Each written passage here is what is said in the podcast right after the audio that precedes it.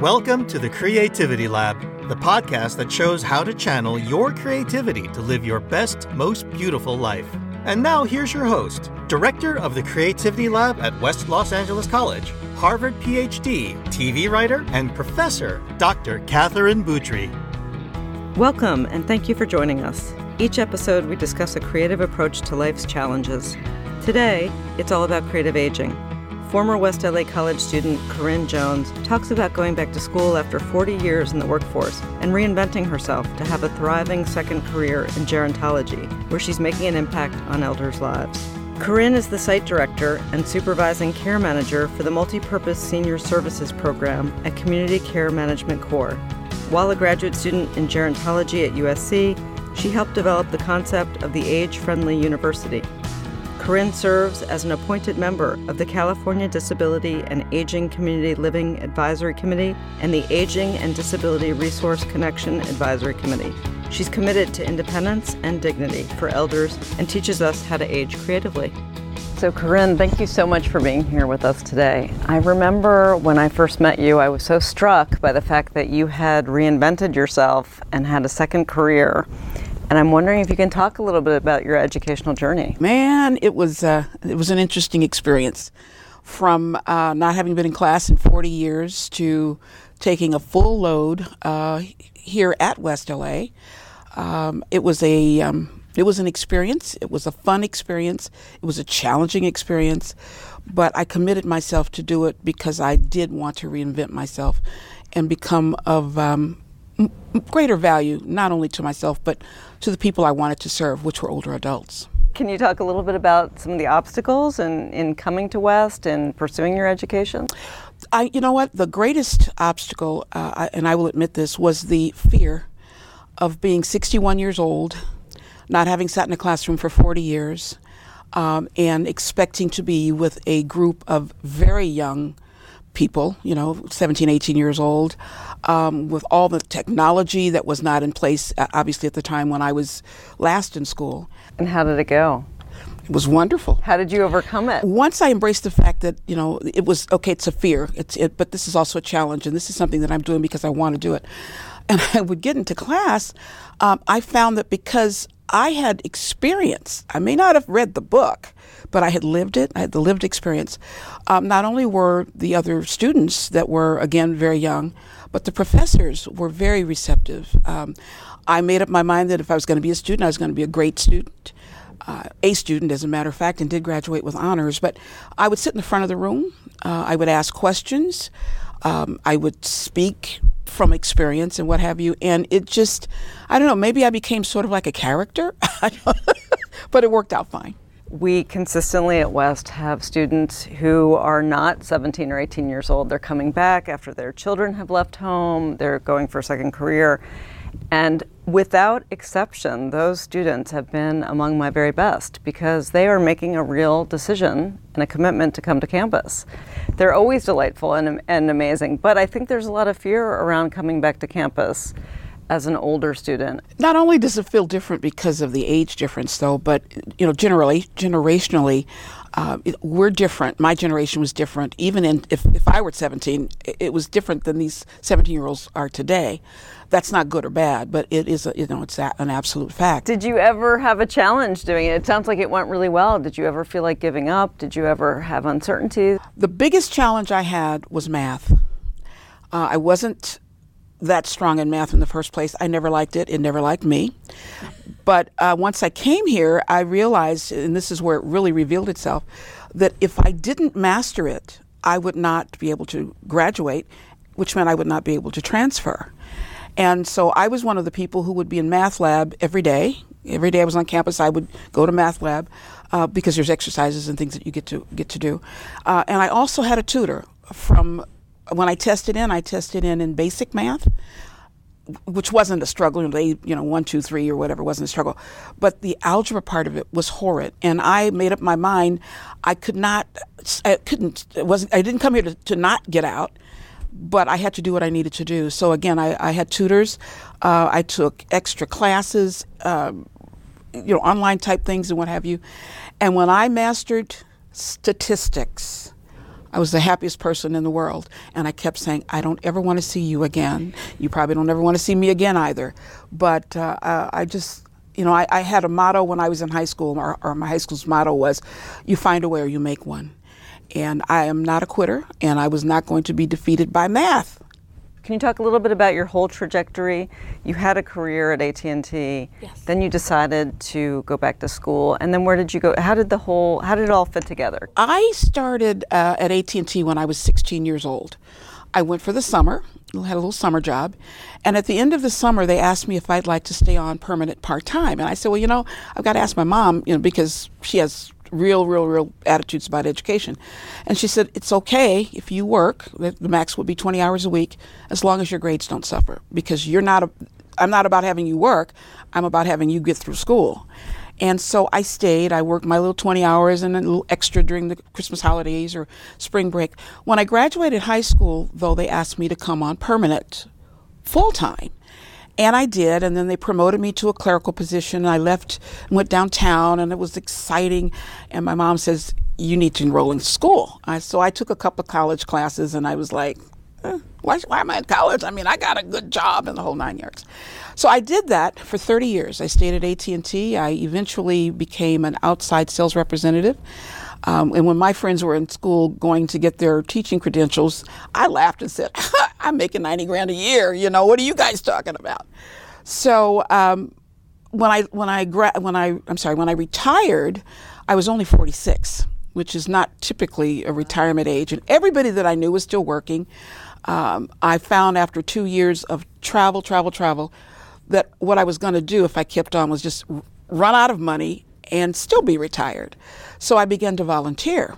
And the volunteer work that I did was characteristically with older adults. And through that, I became more interested. And I said, you know, well, maybe I'll see if I can get back in school and learn some stuff. Well, I came to West and um, hadn't quite figured out that political science was the title of what I wanted to be involved with.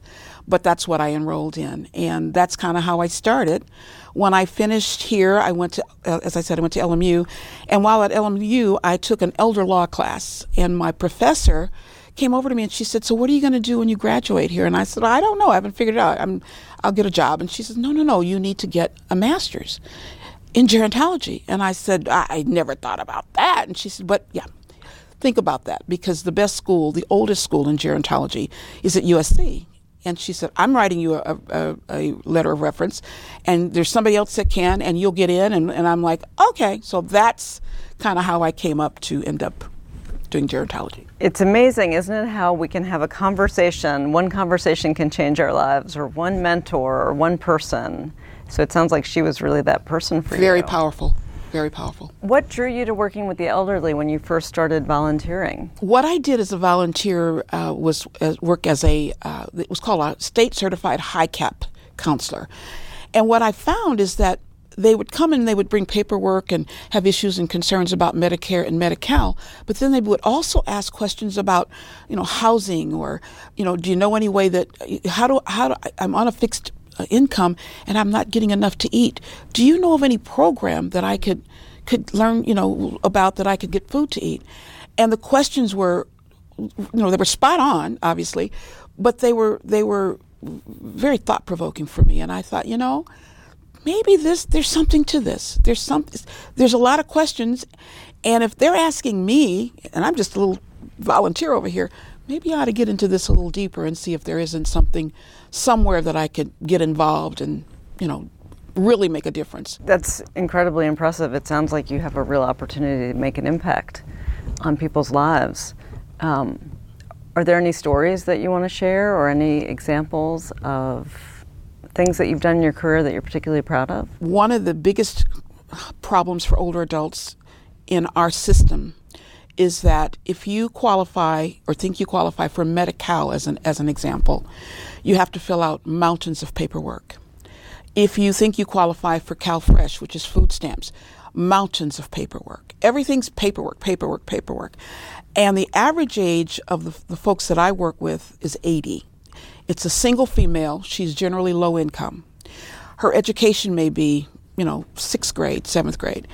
And believe it or not, although the paperwork is supposed to be geared towards a certain level, it's extremely intense. And a lot of it, you know, they'll say, well, go online and download such and such. Well, you're 80 years old. You've never used a computer.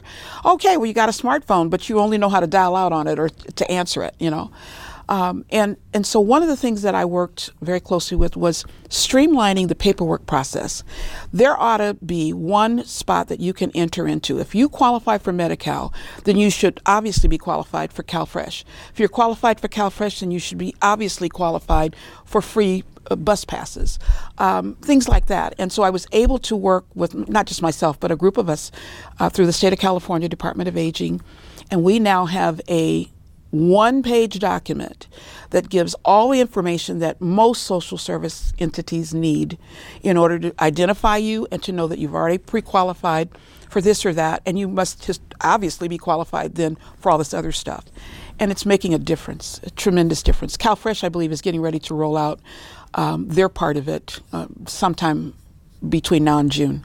And it's just really exciting because it's it alters in a positive way the lives of the people that we most need to be concerned about altering. How does a creative approach to aging benefit seniors and their families? There is a, a great amount of fear, I think, still. Um, about ageism and, and you know getting older and all those things and I mean it's a serious change of life. Uh, particularly when an older adult has to give up their driver's license, it removes their independence. Um, most of them do not want to be a burden, either financially or physically, on their children and you know, or, or even their spouses. And so, when when I think about um, the, the, the creativity and what it what it kind of means to be older, the fear of being old drives a lot of people in a negative way, and there's really no need for it the older adult today is aging differently than my mother or my grandmother. They're baby boomers. Uh, they're not content to sit on the front porch in a rocking chair. They want to be active. They want to be able to go for walks. They want to have parks that are well lit and sidewalks that you know don't have where they it's a trip hazard. They want to be able to get on a bus and, and go to a mall or go to a movie or have a little bite to eat at a little you know cafe or something. And they don't necessarily want somebody shepherding them every place and every time that they go somewhere. It's a different theme of aging they're not interested in watching TV and soaps all day long. They're really, really interested in continuing continuing to live their lives. Um, it's the twilight of their lives, and they should be able to do that without all kinds of restrictions and controls and people dictating, you know, what they can and can't do, where they can and cannot go. Can you tell me a little bit about Age Friendly University? When I first came back to California from my internship, uh, I had been exposed to the age friendly concept, which is the World Health Organization and AARP. Um, it's, it's, a directive being, being kind of guided by them. And I was disappointed to find that there was no such thing, or had never heard of such a thing, here in the Los Angeles area or in the state of California. Well, when I was while I was a student at USC, one of our professors was talking about the fact that we needed, you know, we're a big city. Why are we not age friendly? I mean, this is the big thing happening. And so she put together what was called a Wicked Problems Practicum. Um, and she you had to apply for it and then be interviewed for it and whatever. I made the cut. And we came from so many different walks of life, but also different um, educational uh, uh, pursuits. I was in gerontology. They had someone that was involved with geo design that had to do with street mapping and things like that. Uh, we had psychologists, we had psychiatrists, we had a bunch of different people. And the whole purpose for us being together and meeting for that semester was to come up with the things that Los Angeles and Southern California ultimately could do to become age friendly. It was a very different tact than I think other states had taken and other programs that were other cities and what that were trying to become age friendly had done. And as part of it, um, our research project mine was for the Culver City area. Uh, we came out and we walked the streets. We went over to the senior center. We interviewed different people to find out what they thought age friendly meant and what would be in their mind the best things to have. And we were quite surprised to find that while we thought the biggest drive um, for being age friendly in Culver City, as an example, was to fix the sidewalks. The actual biggest, or I, t- I take that back. I'm sorry. We thought that it was to get the bus service so that it would go that last mile, which which means instead of dropping people off in the middle of the block, if you if you have a group of people that are trying to get to a medical center, you drive down to the medical center and let them off there. Turns out it wasn't bus transportation; it was the sidewalks. The sidewalks in uh, the Culver City area, in great numbers of them, uh, the trees have uprooted them, and they're horrible. They're narrow, you, so a wheelchair can't pass down them. They're not safe for somebody to walk on. And we learned that by talking to folks. We had them come onto campus one day um, and kind of do roundtables, you know, five or six people, and we interviewed them, and then we, we kind of switched, and everybody went to another table. And so when we were all done with that, we actually presented it to the County of Los Angeles, the City of Los Angeles, and the result was they took some of our best recommendations and have now, had, or after that, filed to become age friendly. And through my professor, uh, Caroline Cicero, uh, she has de- designated or had USC designated as the age friendly university in Southern California. Um, what that has also helped to do, Governor Newsom has rolled out a master plan for aging which is very exciting for California. It's the first state in the United States to have a master plan for aging that's a state based program. And he's doing all sorts of fantastic things. Um, the areas of interest for aging friendly have to do with housing that's convenient and you know well priced. It has to do with transportation. It has to do with green spaces so that older adults can go out and sit in a park and it not be you know pitch black dark and things like that. It also has to do with walking areas, reasonable walking areas, food options that are not 30 miles away. When you put all those things together, you make an area age friendly. And so that's what's happening in California. And it, you, I mean, I would say to everybody, watch, because some big stuff is coming down the pipeline. What's the best way to age creatively? I'm sure we all want to know from what you've seen. What are, how do you want to age? What would, what's the best way to be happy as you age?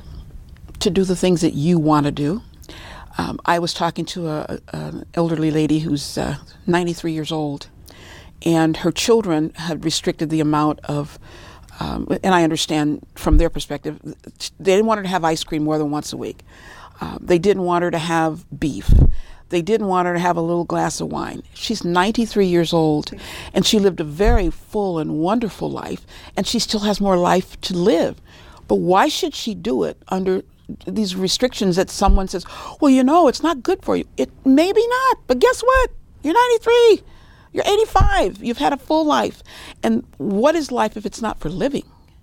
That's different things to different people. So if my life means that I want to be able to walk to the grocery store and, you know, uh, you know, chit chat with everybody that's in there, or my life is I want to go down and have a yogurt, or I want to have an ice cream, or I want to go and you know sit and have a, a glass of red wine, then I should be able to do that, and nobody should tell me any different. We have the right to absolute self determination. That's actually a law. But people say, well, yeah, but I know better. And maybe you do, but maybe you really don't. For me, I want to be able to be healthy, happy, go where I want to go when I want to go there. Um, I have this crazy osteoarthritis in my left knee. I wanted to get out, uh, go somewhere and sit down, leave me alone, and I, I, so that I can do things. I've always wanted to travel to Europe. I've never been there. Uh, once I get my knee fixed and ready, I want to be able to walk, you know, through the streets of Amsterdam and and and just see what there is to see. You know, really just live. It's different things for different people, but I know for sure that for those who want the opportunity to go out and do it, they should have the absolute right. It sounds like you have a lot, but what would you say your strongest creativity strengths are? Probably audacity. along with a little tenacity. I would uh, agree. I was when I was thinking about uh, some things. I, I, kept saying, "Okay, what are the buzzwords then?" And I kept going back to. I said, "I don't want to sound ridiculous to myself, but I I'm, I have audacity. You know, I I can control things so I do. Um, I'm not afraid um, to try different things. Uh, I step up to a challenge and I say to myself, "Oops, well, that was more than I, you know, thought it was going to be." I can sidestep it and go and do something else. Yeah, well, Matisse said that creativity takes courage. So it sounds like you embody that 100%. I would totally agree with that. Yeah, I would totally agree with that. Is there any creativity trait you'd like to work on more? My biggest problem as I sit here is being patient. I'm very, and I, when I say that, I'm impatient with um, probably processes and even people who don't seem to get it. Can I interrupt? Say, what do you mean by get it?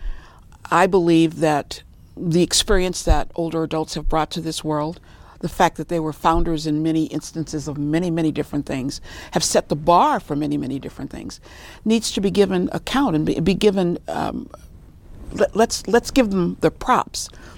Uh, when I was in gerontology at uh, USC, I was in a class and you know, I, there were youngsters and they were a little disrespectful in my mind.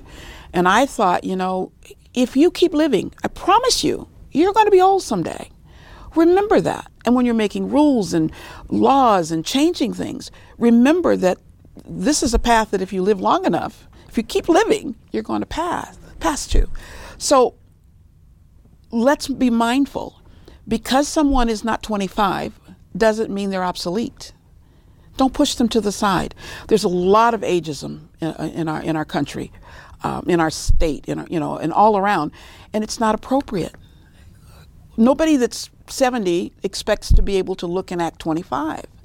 Respect that because nobody that's 25 is expected to look and act 70. It's okay. You be you and allow me or us or older adults to be ourselves. And we can all get along. I have a lot of experience. I've, I've, been a lot of places. I've seen a lot of stuff. Some of it doesn't even exist anymore because of the you know the times we've lived in, and, and things are changed and moved around and, and what have you. And so, to the extent that I have some experience and something to say, give me some value for that. Don't just say, oh, you know, well, you know, how long do you think you're going to be able to work? Why are you in this job? I need this job. I should be able to do as long as I'm able to do it 100% and not be challenged because you're 35 and you're not in the room with me, if you know what I mean.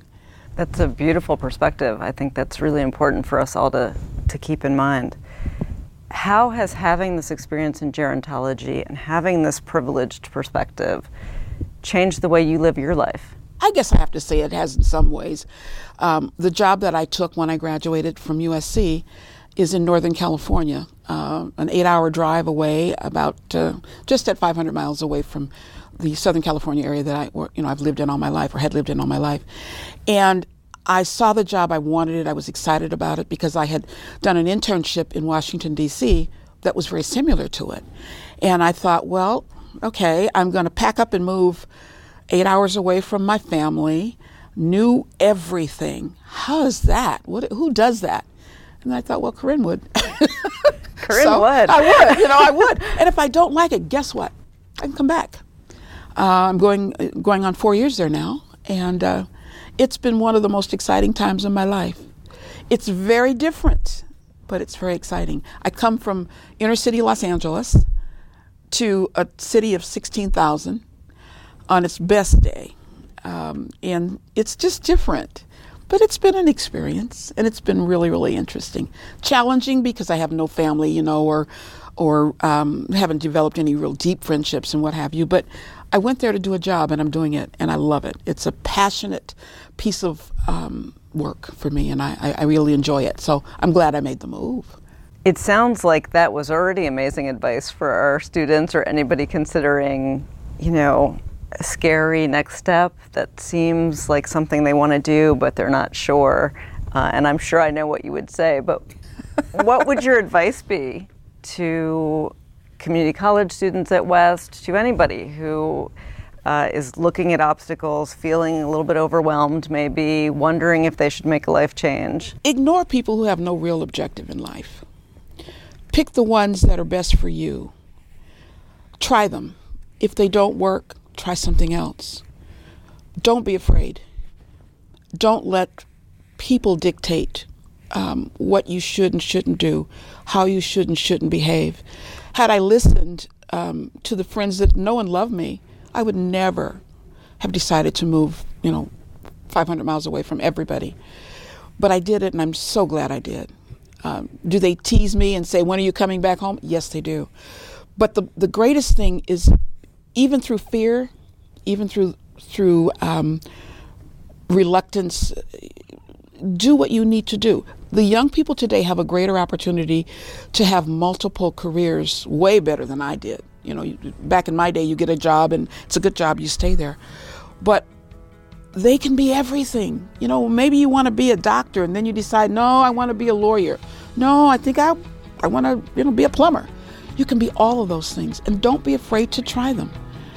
Nothing makes a failure but a try.